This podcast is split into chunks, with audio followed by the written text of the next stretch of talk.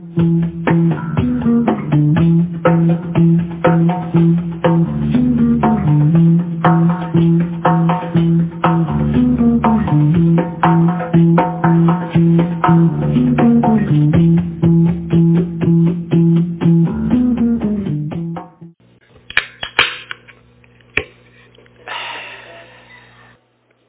welcome to Bible study. Good to see you tonight. Glad you're here. Let's take a little bit, pray, and then we'll get started with the Bible study. So let's pray. Father, thanks for uh, just the opportunity to meet together, opportunity to gather in the name of Jesus, opportunity to meet with you, opportunity to hear from you, opportunity to experience your presence. We ask that we would recognize uh, that you are here in our midst, that you're here to teach us, and I just ask you tonight that we would have an open heart, an open mind, that we'd be open to receive all that you want to say and all that you want to do in our lives. So, Father, we yield ourselves to you. We say, have your way. Uh, we want to hear from you tonight. We want to be changed. We want to be challenged. Uh, just, God, move. We give you thanks. We give you praise. Uh, we ask you blessing on our time. For we ask it in Jesus' name. Amen. Amen. Reminder, uh, for our podcast listeners that we have an interactive feature with Bible study, and that is through a website at www.speakpipe.com. That's S-P-E-A-K-P-I-P-E dot com slash Monday Night Bible Study, all one word. You go there to that web page, and there's a button that you can toggle, and you can leave us what would appear to be a voicemail.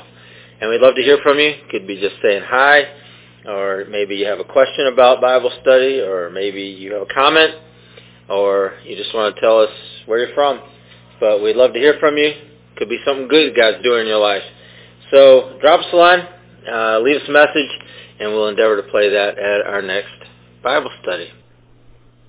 If you have your Bibles, let's open to the book of Philemon. Philemon. If you need a Bible, just uh, locate on the tables there where you are. Philemon.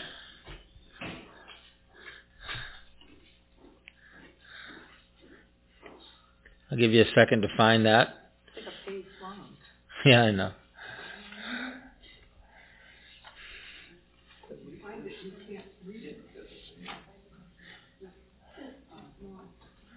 Philemon 1 6. Somebody gets that, you can read it. Philemon 1 and 6. I pray that your partnership with us in the faith may be effective in deepening your understanding of every good thing we share for the sake of Christ. All right, thanks for reading that. Uh, this is Paul. He's writing to Philemon. Philemon uh, is in the city of uh, uh Colossae. Uh, he is, uh, when you see the book to the Colossians, he is, uh, that's the church that meets in his house. And so he's the guy in charge. And so Paul is writing him, uh, this is a separate letter uh, to from the Colossian letter. He has a specific reason for writing this letter uh, concerning a runaway slave that has been working with Paul. And Paul was writing to speak to Philemon to see about uh, granting him his freedom. And so, and not holding against him the fact that he ran away. And so, in the beginning of the letter, Paul is praying for Philemon. And you see, as he's praying for Philemon, a general idea uh, begins to emerge. Uh, and it's one of those things where this is a personal letter, but there's certain things that are general. There's certain things that are, they go beyond just the relationship that Paul had with him. It's something that applies beyond one person and one situation. So that's what I want to look at is the idea that is being presented here through the prayer and verse 6 in, in, in particular uh, and see how that applies maybe to us and applies to where we're at today. Uh, he begins by talking about, about sharing in what we believe. And we tend to call that evangelism for us. Uh, it's how we go about doing whatever we do as we share the gospel with people.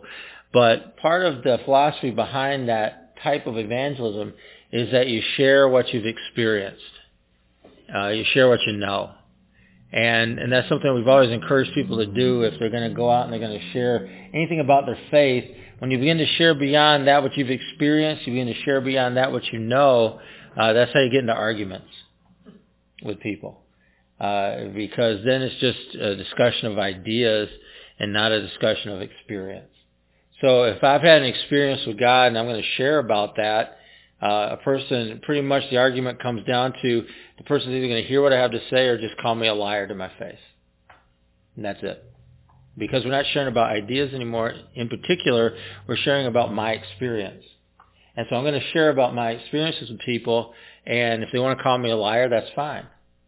But I'm not going to get trapped into some philosophical debate with somebody about some idea that I haven't actually experienced, something I haven't actually had any contact with, because uh, to me that's a waste of time. And so as we move forward into a philosophy of evangelism, and this was way from the very beginning, going way, way, way back, uh, we made a decision right off as we were starting out that we're going to stick to the things that we know. And we're going to stick to the things that we've experienced. We're going to stick to the things that are already a part of our lives. And so we're not going to argue about ideas. We're not going to argue about philosophies. We're not going to argue about any of those things. We're just going to talk about this is my experience. I had this experience with Jesus. Jesus spoke to me and said this, or whatever it is that I want to share about, or whatever it is that I want to talk about. This is what my relationship with Jesus looks like, and that's what I'm going to share with you. And so again, if somebody wants to call me a liar or whatever, that that's up to them. That's okay, and and I can I can live with that but I'm going to at least share this is my story. This is what I have seen. This is what I have heard. This is what I have experienced. And that's what I'm willing to share with somebody, willing to pour out for somebody. And they can do with it what they want. So what you see going on here is you see a sharing of faith. And, and that's what Paul is talking about, sharing what we believe. And, and what he's really talking about here, because faith, uh, for I, I guess for people, can be this abstract idea.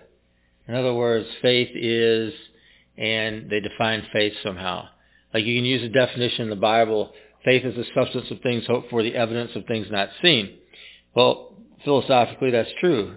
Definition-wise, that's true. But the type of faith that Paul is talking about is a faith that actually is going to mean something to somebody, something that they can actually see, something they can feel, something they can touch, something that actually has something to do with their life. And so this kind of a faith that Paul's talking to Philemon about is a practical, is a faith that actually gets lived out. And, and so it's a faith that is energetic or is full or is effective, is operative, is active. Uh, it has to do with actually doing something, living something out. And as part of it, there's an idea of knowledge, and as part of it, there's an idea of understanding. But the knowledge and the understanding part don't overshadow the action part. The, the part that goes on internally in this type of faith isn't overwhelming the part that has to be expressed externally.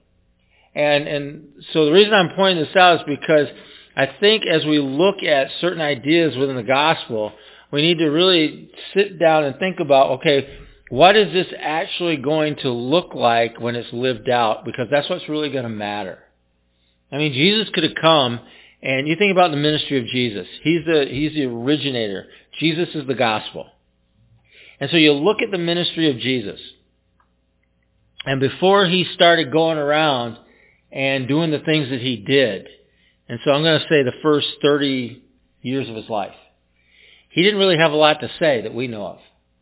In other words, he he had been left behind in Jerusalem. He had been uh, in, in conversation with the scholars of the day in Jerusalem when he was 12 years old or however old he was.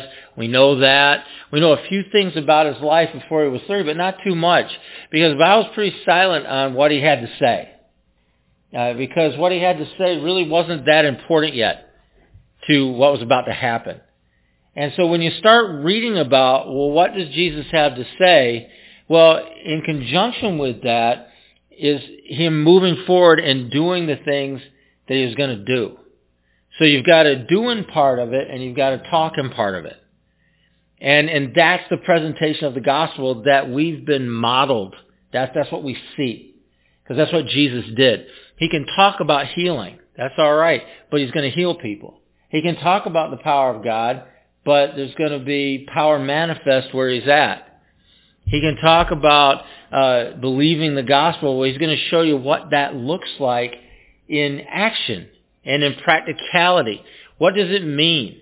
And what does it look like? And how does that manifest in and through a person's life? Well, he was the embodiment of that.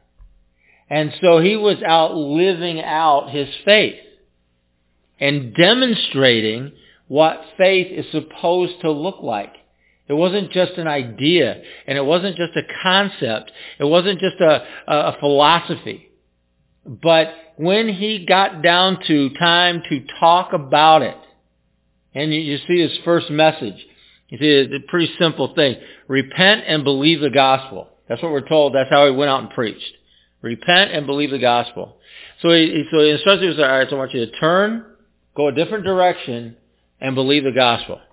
Because that, even that message has an action step to it. I don't know if you noticed that. It wasn't just believe the gospel. It was repent. First thing you need to do is that word just means stop in your tracks, turn around and go the other direction.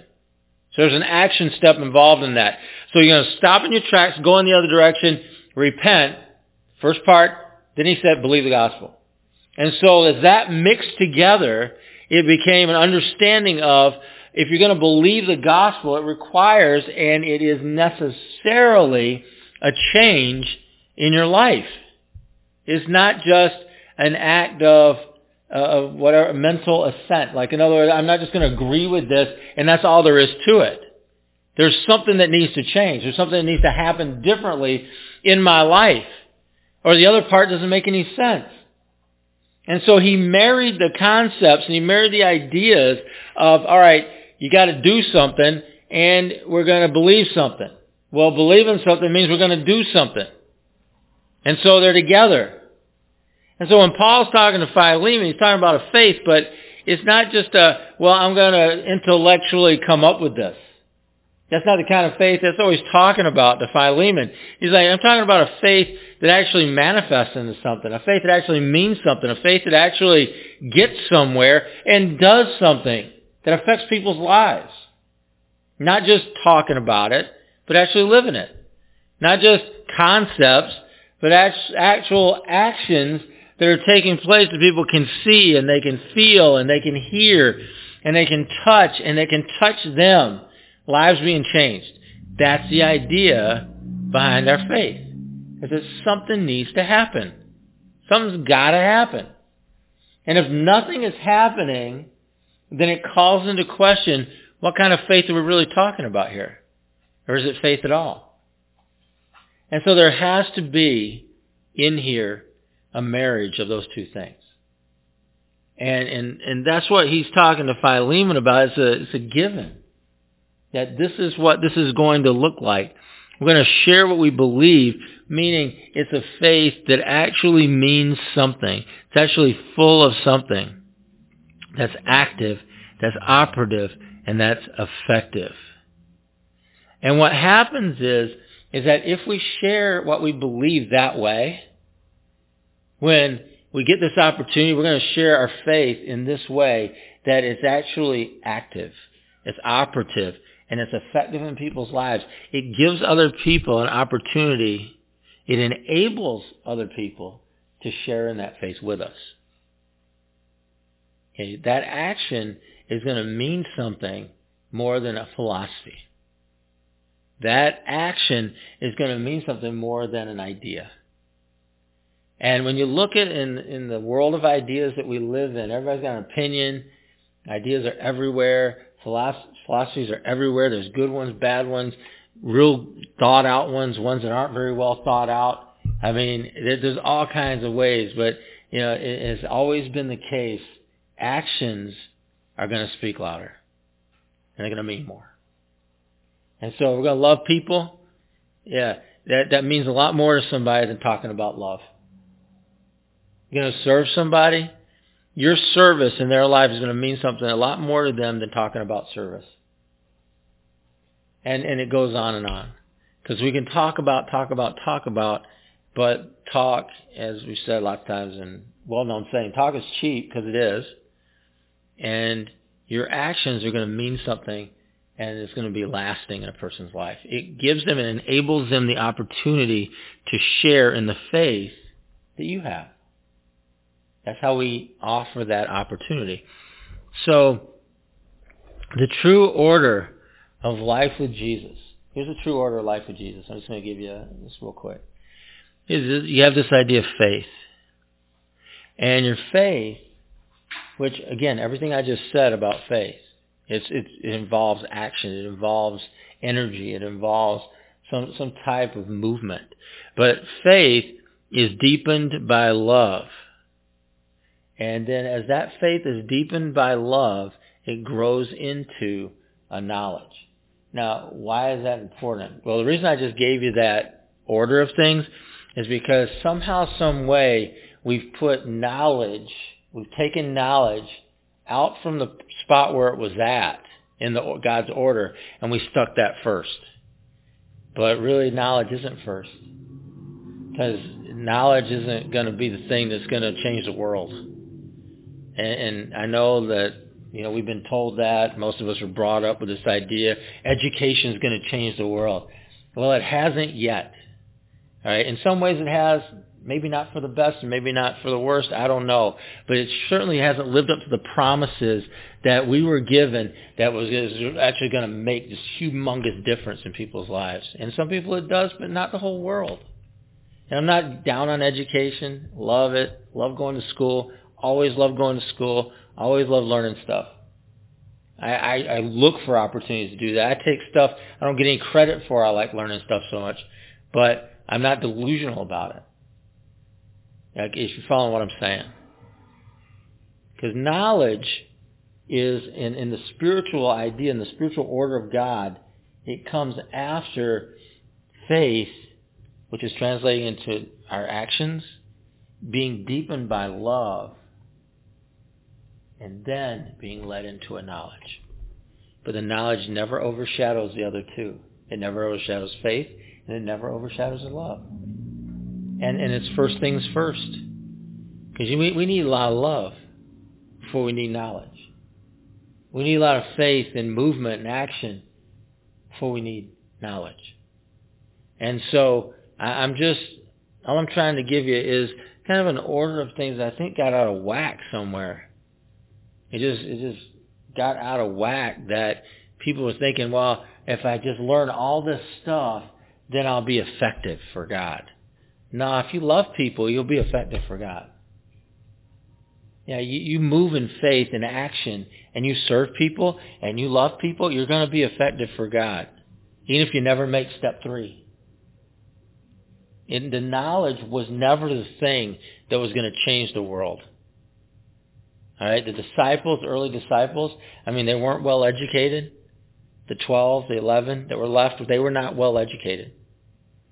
In fact, they were barely educated. Uh, regardless of what you see on television, I mean, they're fishermen. Or they're whatever they were. And so they weren't necessarily, they're not theologians, they weren't necessarily, they weren't rabbis, they weren't people that were necessarily brought up uh, in, in some kind of heavy-duty knowledge of the faith. They had a rudimentary knowledge of it, but that wasn't what was going to change the world. What was going to change the world was the fact they're going to go out in power in life, in faith, and they were going to love people, and that's what was going to change the world. They weren't going to change the world by arguing about it. They weren't going to change the world about, you know, having the best, uh, the best defense. And I know you see Paul debating, and I know you see this happening, but you look at, take an honest look into the book of Acts, and I, I'm going to make a statement here. You know, I might like, might not like this. But you take an honest look into the book of Acts, and you look at times where it talks about Paul debating in the synagogues, or, or, or you know, doing his thing where he's going to convince them all. And you look at the fruit of that when he does it. You know where you see the big fruit of Paul? when you see the power of God being manifested through his life, and you see God moving through his life. That's when you see the big fruit. You know when you don't see the big fruit? When he's winning arguments in the synagogue. Not a lot of big fruit there. In fact, he got kicked out lots of times, uh, left for dead, stoned to death, all these kind of stuff. But the fruit came through time spent. The fruit came through the actions that he took. The fruit came through the love that he shared and the power of God being manifest. Jesus I mean, look at Jesus. I mean, was Jesus a big debater? Seriously? I mean, he'd take a stand with the Pharisees every now and then. All right? He'd take a stand when he needed to take a stand, but he's really talking about a lot of stuff with relationship with God, talking about love, talking about, you know, things like that. Not arguing theology with people. Unless he was just pointing out hypocrisy. You know, like, worrying about little bits of spice and little bits of mint instead of worrying about taking care of your parents or something. I mean, is that really a debate? I don't know that's a debate.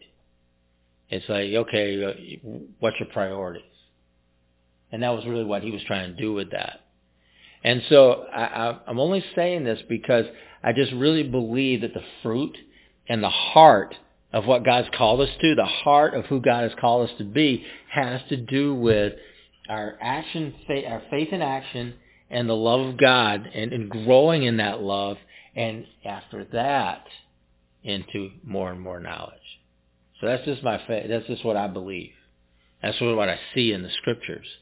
And so I want to encourage you, if you're going to major on something, major on living out your faith and major on the love of God in your life. Learn to just know God loves you. Learn to love other people with the love of God. You know, it starts with you knowing God loves you. What I say you share with people. It's what you know, right? Well, when you know God loves you and you know God is patient with you and kind with you and long-suffering with you and that he, he is looking out for you and you really believe that in your life, you're able to share that with conviction. You really are. And so we need to major on those kind of things. I'm going to live out my faith. I'm going to, know what it is to be loved. I'm going to love people and you major on those things, then we'll worry about the rest. And so he goes into this with Philemon and he talks about that true order of life with Jesus. And, and really what this is talking about is a communion and a fellowship with our faith. And if you read the verse, you see those words in there. Uh, so the old King James talks about how it's a, um, it's not a conversation. It's it's something like that. But it, it, has it uses a word that we don't use anymore in that way. And and what it was really just talking about was a fellowship. What I was talking about was a communion. And so then the question comes up. And this is a kind of a, a weird question with this. The question comes up, communion with who? So we have a communion of our faith with who? And so originally, if you look at like the way a lot of guys read this, like, okay, well, that just means communion with God. Right? And I agree with that. It does mean communion with God.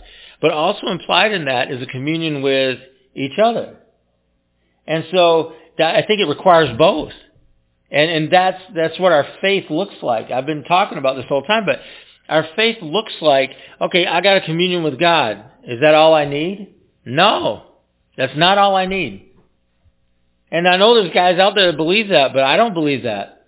I cannot believe and I do not believe that all I need is just communion with God. He put us into community.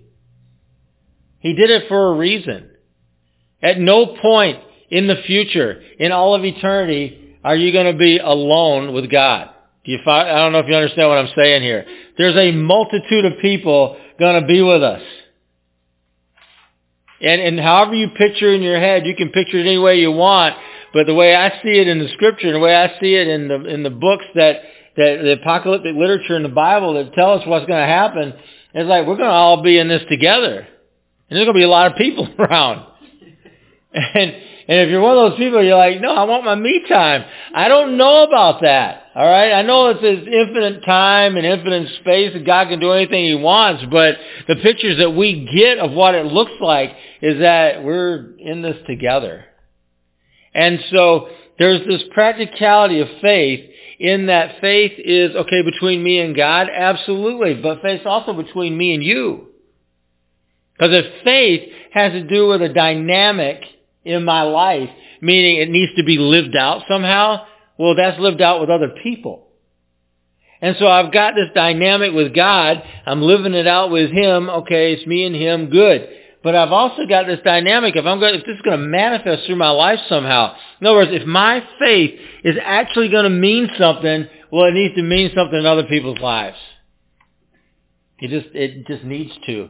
And, and that's my opportunity to see faith blossom in my life is my interactions with the people that are around me. Paul's talking to Philemon. He isn't just talking to him in a vacuum. Philemon has a church meeting in his house. There's people around. That's the center of spiritual activity in his area. And so because that's the center of spiritual activity, Paul's saying to him, it's like you've got your faith, and there's this faith that we're in communion together with who? Well, with you and God, yes, but with you and all those people that come to your house every week. And so there's this dynamic of, all right, I got this faith, but what does that really mean? It means I got to live it. What does that mean? That means I got to interact. I've got to actually live it. It requires action. Because I can have a theory, well, how do I love people? Well, I can do A, B, C, and D, and I can list it all off and all that, but the actuality is I need to go out and love somebody. I need to go out and actually sacrifice. I need to go out and actually serve. And that's what it looks like. And that's how I really know what it is. That's how I grow in it. That's how it becomes something and a part of my life. It's not just an idea. And I don't know how to emphasize that more. And I really want to try to emphasize that more because it's not, people have heard something different. They've heard something different their whole life. And so I'm trying to say something that is, is a take on that, but really takes us into an area of, of service or takes us into an area of caring about people or takes us into an area of actually loving people, of actually putting it into practice and doing something about it. And a lot of us don't want to hear that because that's inconvenient. And, and in an effort to make Christianity the most convenient that we possibly can, we don't really talk about that. We talk about, okay, well, you just believe and you do your thing and you're all good. Well, that's convenient. It's convenient to not serve. It's convenient to not love people. It's convenient to not sacrifice for people around you. It's convenient to not prefer others over yourself. Even though the Bible tells us that, we just ignore that part. And, and if we're going to actually practice preferring someone over ourselves, well, there has to be a someone, right? There's got to be someone else. And so we're living in a community, and you can look at different levels of community around us, but we're living in community with people around us, and that's how we're actually going to love. Because I can tell you I love God, but what does that look like? I love God. Okay. What does that look like? Well, it needs to look like service and love and mercy and grace in people's lives around me, it needs to actually manifest. That's like people, you know, they'll, they'll tell you, if you've ever had somebody, oh, they'll tell you they love you, but that's just words, right? Somebody loves you, you're going to know they love you not just because they tell you. In fact, if someone really loves you, even if they don't tell you, I'm not recommending that, but if they didn't tell you, you'd still know they loved you because of their life with you. At least that's what I believe. You know, I didn't come from a family that was very demonstrative. I, I didn't grow up that way. You know, we weren't lovey-dovey people. Me and my people. We weren't like, oh, I love you. I love you too. Yeah, no, I don't remember ever. I don't think I ever told my cousin, "Hey, Rodney, I love you." That never happened. Richard, I love you. No, mm-mm. no, none of that ever happened. I never said that to my uncle Isaiah. Maybe I should have, but I didn't. He was deaf anyway, but it doesn't matter. Could have. But Uncle Isaiah know, knew we loved him because we showed up to his house once a week to check on him. Uncle Isaiah knew we loved him because we took him to the doctor when he needed to go. And we took care of him and we cleaned his house when it needed to be cleaned and we brought him food when he needed food and we did the stuff that needed to be done so he could live his life. That's how we knew that we loved him. Even though I didn't necessarily say that. And I'm not saying we shouldn't express ourselves. Don't get me wrong. All right. I had to learn how to do that. But I'm just saying that there's ways that love manifests if we're going to really live it out. And people can sense that. They can know that. They can receive that. A lot of things that we want to try to come up with the best words for are demonstrated much better. Much better than we're going to come up with the words for them. A lot of things that we don't know how to express are demonstrated in ways that people can actually understand them.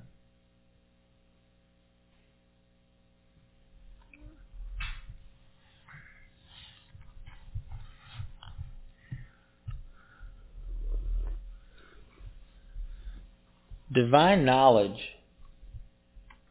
needs application. It just needs application.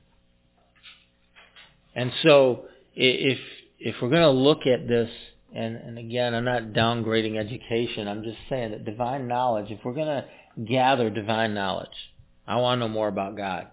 Well, there needs to be some application, or it really doesn't mean much. And so it, it, it's I'm a big believer in reading the Bible. I read the Bible. Again, you all know this. You've known me for years. I go through the Bible at least once a year. And it's something that's been important to me from the very start. From right day I got saved was the day I started reading the Bible. I'm a big believer in it. But that knowledge and any divine knowledge that I've ever acquired or gathered to myself doesn't really mean anything if it's not applied somehow into my life. I mean, I was a real ringer at Bible trivia in my day. I mean, you get out one of those Bible trivia games, you know what I'm talking about? Uh, maybe not. But we, we'd play Bible trivia every now and then, and they'd ask it, you know, like there'd be these obscure questions, man, bang, bang, bang. I'm your guy. At least, at least back then. No, it was like, uh, what's that, what's that game that everybody played? Trivial Pursuit. Trivial Pursuit, right. And so it was like that. You had the cards and everything. You get different decks of cards for it, right? And so back in the day, I, I'm not saying I'm, I'm on my game right this second, but I'm saying back in the day, man, I was like on that. I was, I was like unbeatable. Everybody wanted to be my partner. But what does it mean though? Not a lot if there's no application. if there's no application of it, it really doesn't mean that much. It means I'm really good at Bible trivia, which that doesn't really get me very far in seeing people coming into the kingdom and seeing people come into a relationship with Jesus. So knowledge, divine knowledge needs to be somehow, it requires an application into our lives. And so what happens is as we're living it out, again, the order I gave you, there's faith being lived out, there's a deepening in love, and that, and that for a lot of us is a matter of revelation because we weren't loved a lot when we were little or whatever the case may be. But there's that revelation, that deepening in love, and it's through that, and the next step of that is knowledge and understanding. In that order. And so what this begins to do is open up what is described in this verse as a complete understanding. But again, it starts with faith in action and a deepening love. And that opens up an opportunity for a complete understanding.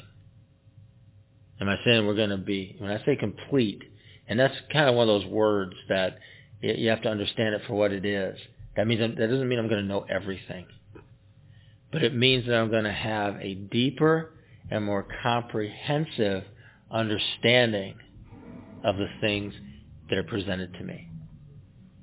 In other words, God's going to say A, B, or C. But I'm going to understand A, B, or C a lot more if my my life is rooted and grounded in a, in a, a faith of action and a deepening love of God.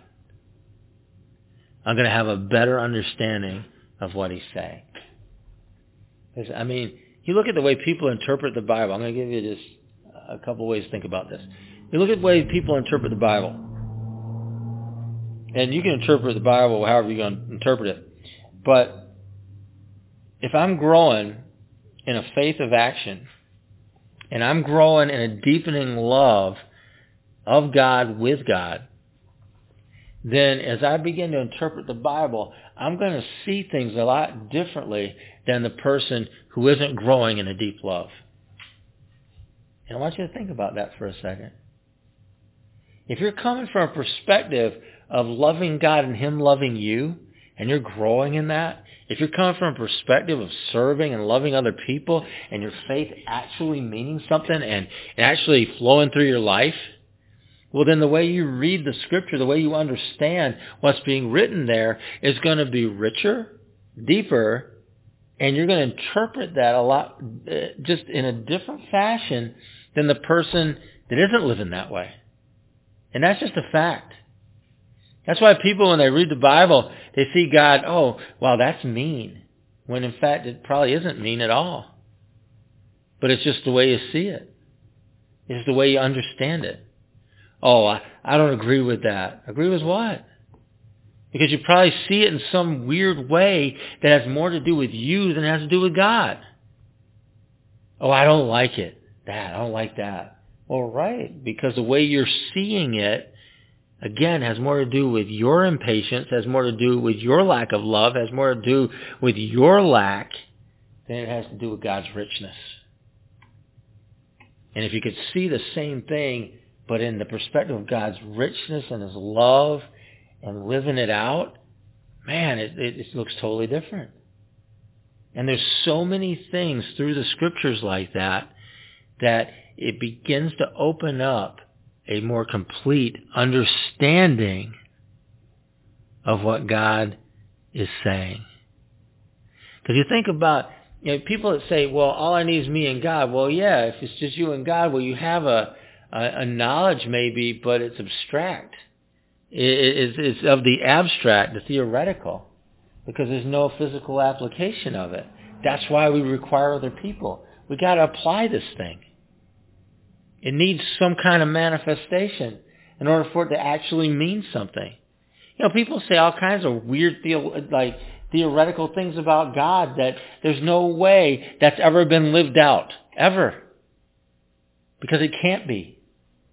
And it's just not something that, that God has ever expected, something God's ever done, or any person that's actually lived for him has ever even thought about. But people, man, they'll tell you, oh, this is what God expects. He really cares about that? I don't think so. People get all hung up on stuff because they're reading, you know, word for word, like this, this, this, and this. Well, what about serving people, loving people, and growing in my love of God I read that and it's like, I don't think that's a real big deal. At least not in the eyes of the God that I know. And maybe one time back then it was a big deal, but maybe not such a big deal now. This time, you know, there's times in the Bible, in the in the New Testament, where Paul says, "I say this, not the Holy Spirit." You, you ever know that he says that in his letters? Yeah, that's his opinion. All right. I hear that. But that ain't God speaking. I'm okay with that. Are we okay with that? That Paul shared an opinion about something and or shared an opinion about the way things should be done in churches or or whatever it is he was going to do there? Is my God big enough that maybe there's somebody that's going to share their opinion about how things should be done now too? Well, yeah. Yeah. But what was the important part of that? What was the important thing that God was saying? What was the important thing that God was showing us through that? What does love tell us? What does faith in action tell us about that? You know, people get hung up on all kinds of weird stuff. How to dress, how to talk, who should talk, who shouldn't talk, who should say this, who shouldn't say that. You know, I read those things and what I see in that is like, hey, you know, um, let's let's have some patience with each other and let's have some respect for one another and let's love each other. And I bet you that goes a long way to, to really bring us together and bring some understanding to the situation. And it does. It really does.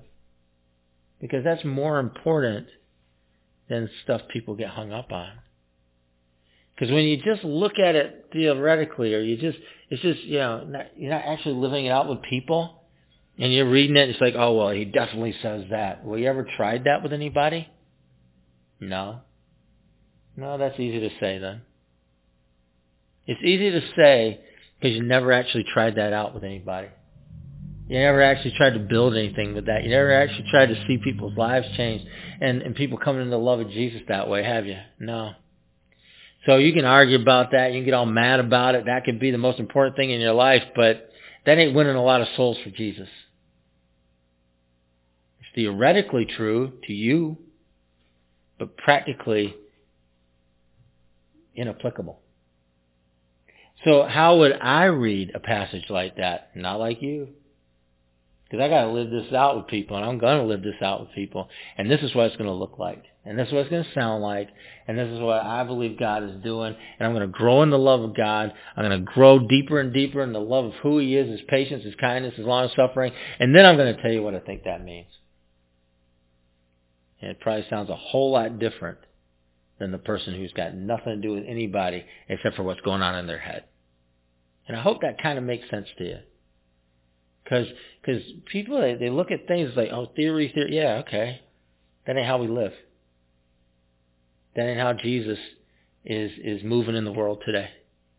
You know, it's no mistake that Jesus describes, and it's described, you know, all through the New Testament. It's, it's, we're a living organism. We're his body. And it's no mistake that we're his body. We're not, uh, we're, we're, not a computer. We're not repeating, just repeating things that we've been told, but we're actually living and we're interacting with the world around us. We're an organism. We grow. Sometimes we're a little sick. Sometimes we're healthy. Sometimes we're stronger. Sometimes we're weaker. Yeah, we're, we're a living thing. Biological, organic thing. And that's what we're being described as. And, and a, a biological, organic thing interacts with its environment, has to interact with its environment and grows and becomes and changes and adapts and does what all organisms do. Well, let's live like that. Let's live like a, a living body. Let's live like an organism, not like a machine. You know, it was a big deal. You know, we went through this age where everything just got made into a machine. Everything became mechanical. Everything. Back in the 80s, I was in school, and we were using a theory of communication, and I was studying communication at the time. We were using a theory of communication and because they wanted everything to be a science. And if everything's going to be a science, then it's got to be mechanical. So we're going to take communication, and we're going to make it mechanical. All right. So how are we going to describe communication? I'm going to talk to you. So we got I got two people talking. You've got a sender and a receiver. Now, I'm not talking about a radio. I'm talking about two people. So you got the sender and the receiver. You got the message that goes between them. Now, if you look at that and you say, okay, you got a sender, receiver, you got a message, and sometimes there's misunderstanding, right? There's, there's misunderstanding between the two. All right. So then you factor in a little bit of interference. All right. And so you got this really mechanical view of how people communicate. But that's not really how people communicate. It's not mechanical at all. And, and even though it's convenient to put it in those terms because we like to make everything mechanical, that really isn't something that really describes what's actually happening. I had a professor that was, uh, he was somewhat of a, he had been a, a Catholic priest and it was a night class I was taking. I think they only let him teach at night. But he uh, he's weird, weird guy. He wrote his own book because nobody could explain what he wanted to talk about better than he could. And uh, and he had this mystical view, and and it was his class. I'm going to uh, uh, let the cat out of the bag. It was his class that convinced me to go and study communication. And he would stand up there for two and a half hours because it was a one night a week class. And I couldn't, I mean, I never fell asleep in his class, in evening class. Never. I mean, it's after dinner. I mean, it's prime time to take a nap. But he was so interesting, and I, I just could not. I mean, it was a lecture hall full of kids that were just sitting there staring, and he was fascinating. Fascinating. For two and a half hours. And so he described this theory of communication. I'm not going to get too far into it because I need to write it on a board. I don't even know if I can make you understand it. But he, he described, say, I'm a person, I'm going to communicate. So he drew a, a circle. And he said, all right, so then you got another person, they're going to enter into a, a dialogue with that person. So you got two people, you got two circles here. And so as they talk and as they share, verbal, nonverbal, however you want to look at it, but as they're sharing information, the, the two circles come into contact with another and cross over each other. So it would be like a Venn diagram. And so he, he took the, where the two things crossed and he, he described that as a spiritual child, which is the idea that's shared between the two of them. And so his point was, is that I've got my idea what I'm trying to tell you. You've got your ideas all in your head about how and, and what you think, and so you're hearing what I'm saying.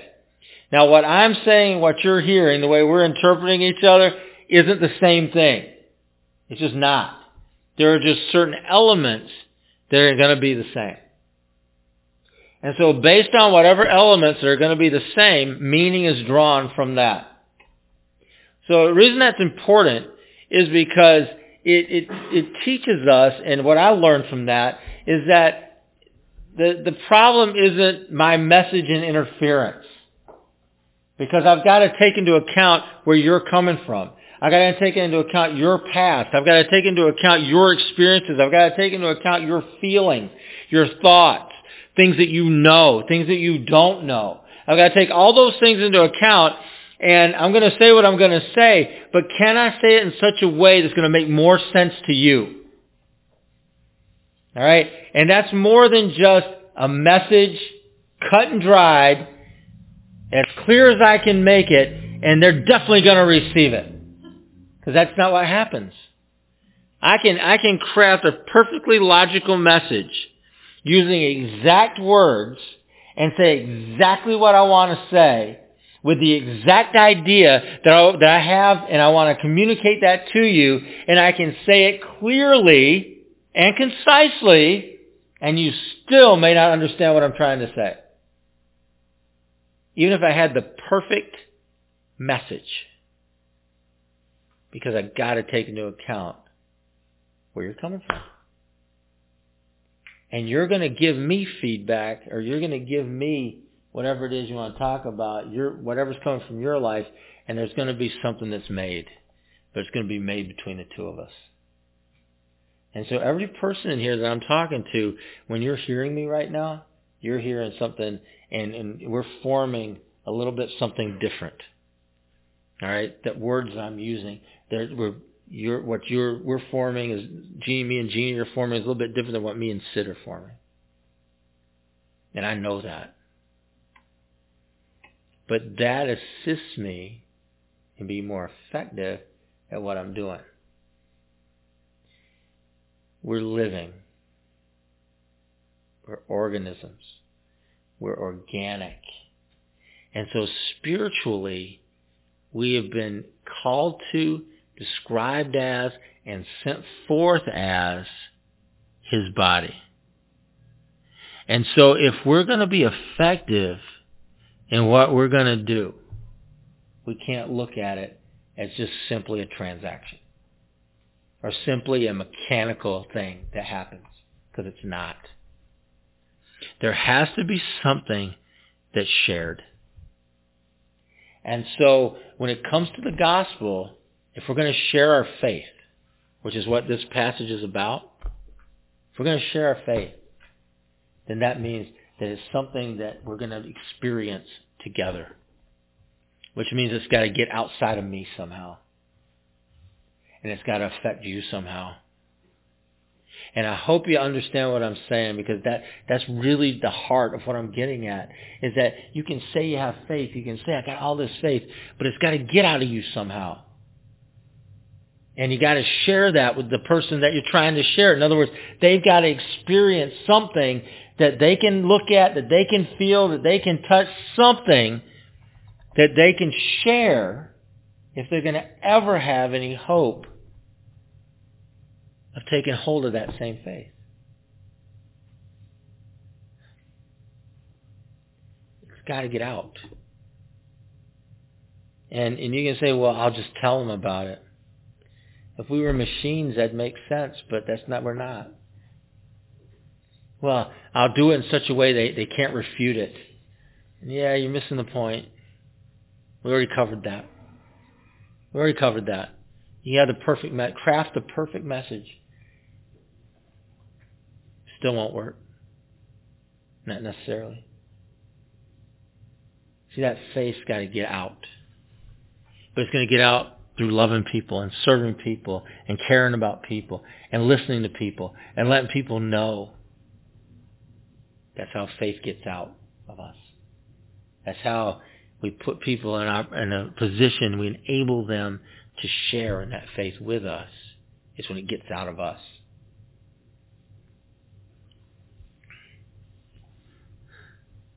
So we need each other. We need each other. So every good thing this this passage talks about, every good thing. Well, there's only one good thing, and that's God. And we can argue about it, but truth of the matter is God is good, and that's it. Everything we think is good, whatever, matter of opinion. God defines good. He is good. He says what's good. He tells us what's good. Things that we think are good may not be good if God says they're not. We may think that we have the best idea in the world. It may be terrible if God says it, says it is. And so we allow him to define that. But if we're going to share that, we have to show that in Christ. Because that has to manifest in our lives and the lives of the other people around us. Philemon's house, as I said before, it was the center of Christian life in that area, fellowship. A fellowship. There are two things equally important that I talked about tonight. One is the knowledge of God, but the other is the knowledge of others. And one of those is not more important than the other. They work together. And they're dependent on one another. And so we need, if we're going to be in Christ, we need to be in love. And so that love, growing, deepening in that love, is something manifest out of that faith of action. So that's the practic. That's practic.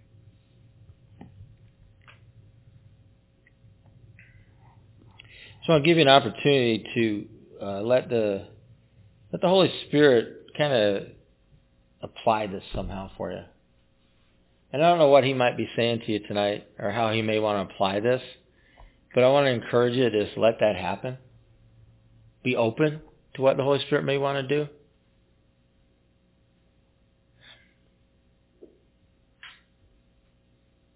I don't want to just be about talking. And I know I sit here and talk for an hour, but and I talk on Sundays and I get paid to talk. But I don't want to be just about talking. That there needs to be something that has to mean something. So I'll give you a little secret. If all I ever did was talk, no one would listen to me.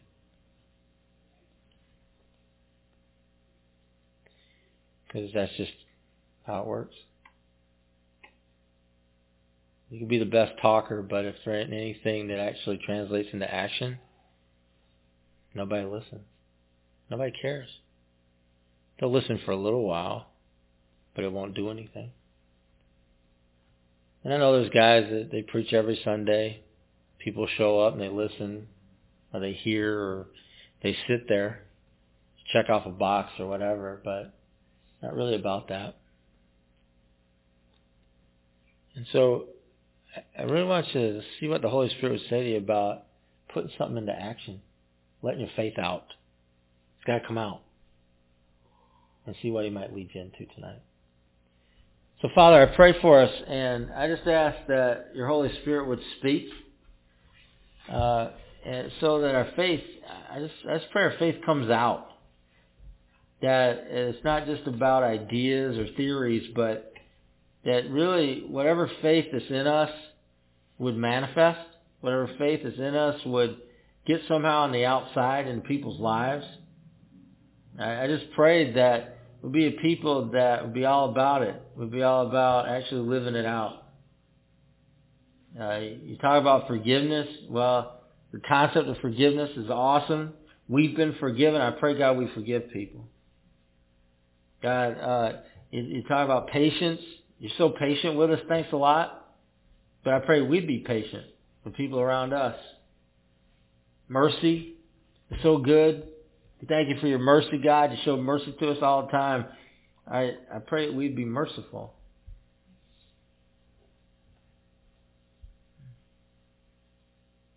Yeah. Grace. Yeah, I pray we'd show grace, live in grace, be grace. Hmm. I just pray it gets on the outside somehow. And I, and I ask you that we really deepen in love. And I pray for your love to get deep in us and grow more. I, I just want to know more your love. I want to I want to get deeper into your love. I want to I want to know what it is to to live and to to just be submerged in that kind of love. Your love's so big, I mean, we can never see the end of it. We can never see it. Even as, as hard as we look, we can't see the end of your love. So I just want to know more.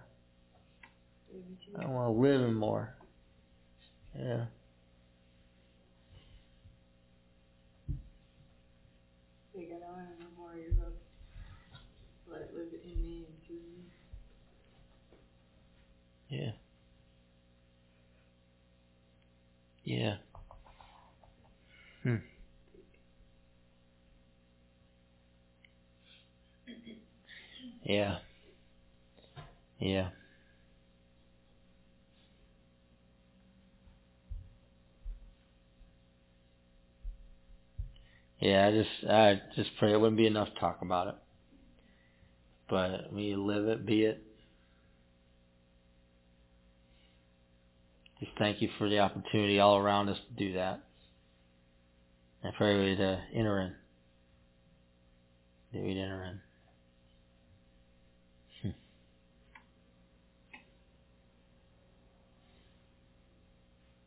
Give you thanks tonight. Thanks for loving us. Thanks for showing us the way.